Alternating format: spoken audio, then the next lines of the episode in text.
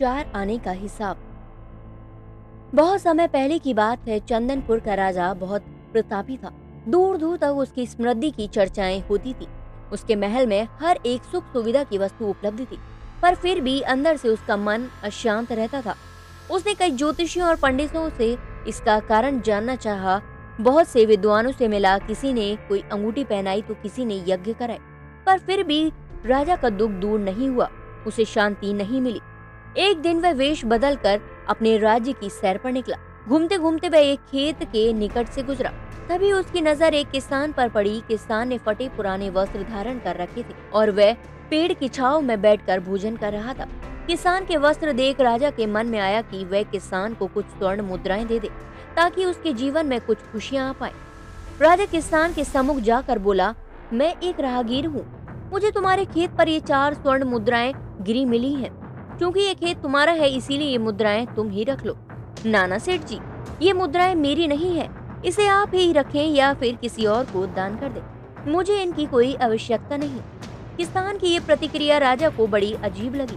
वह बोला, धन की आवश्यकता किसे नहीं होती। भला आप लक्ष्मी को ना कैसे कर सकते हैं?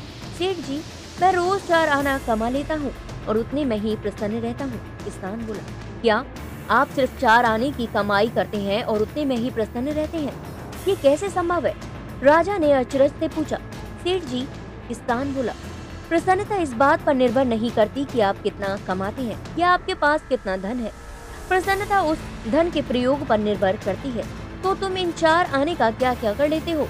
राजा ने उपहास के लहजे में प्रश्न किया किसान भी बेकार की बहस में नहीं पढ़ना चाहता था। उसने आगे बढ़ते हुए उत्तर दिया, इन चार आनों में से मैं एक कुएँ में डाल देता हूँ, दूसरे से कर्ज चुका देता हूँ, तीसरा उधार में दे देता हूँ और चौथा मिट्टी में गाड़ देता हूँ। राजा सोचने लगा। उसे ये उत्तर समझ नहीं आया, वह किसान से इसका अर्थ पूछना चाहता था, पर वो जा चुका था। राजा ने अगले दिन ही सभा बुलाई और पूरे दरबार में कल की घटना कह सुनाई और सबसे किसान की उस कथन का अर्थ पूछने लगा। दरबारियों ने अपने अपने तर्क पेश किए, पर कोई भी राजा को संतुष्ट नहीं कर पाया। अंत में किसान को ही दरबार में बुलाने का निर्णय लिया गया। बहुत खोजबीन के बाद किसान मिला और उसे कल की सभा में प्रस्तुत होने का निर्देश दिया गया। राजा ने किसान को उस दिन अपने वेश बदल कर भ्रमण करने के बारे में बताया और सम्मान पूर्वक दरबार में बैठाया। मैं तुम्हारे उत्तर से प्रभावित हूँ और तुम्हारे चार आने का हिसाब जानना चाहता हूँ। बताओ, तुम अपने कमाए चार आने किस तरह खर्च करते हो? जो तुम इतने प्रसन्न और संतुष्ट रह पाते हो। राजा ने प्रश्न किया।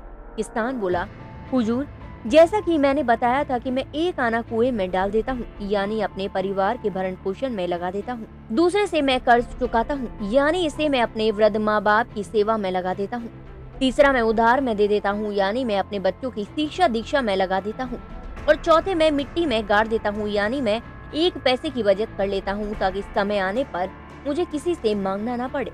और मैं इसे धार्मिक, सामाजिक और अन्य आवश्यक कार्यों में लगा सकूँ। राजा को अब किसान की बात समझ आ चुकी थी। राजा की समस्या का समाधान हो चुका था। वह जान चुका था कि यदि उसे प्रसन्न एवं संतुष्ट रहना है तो उसे भी अपने अर्जित किए धन का सही सही उपयोग करना होगा।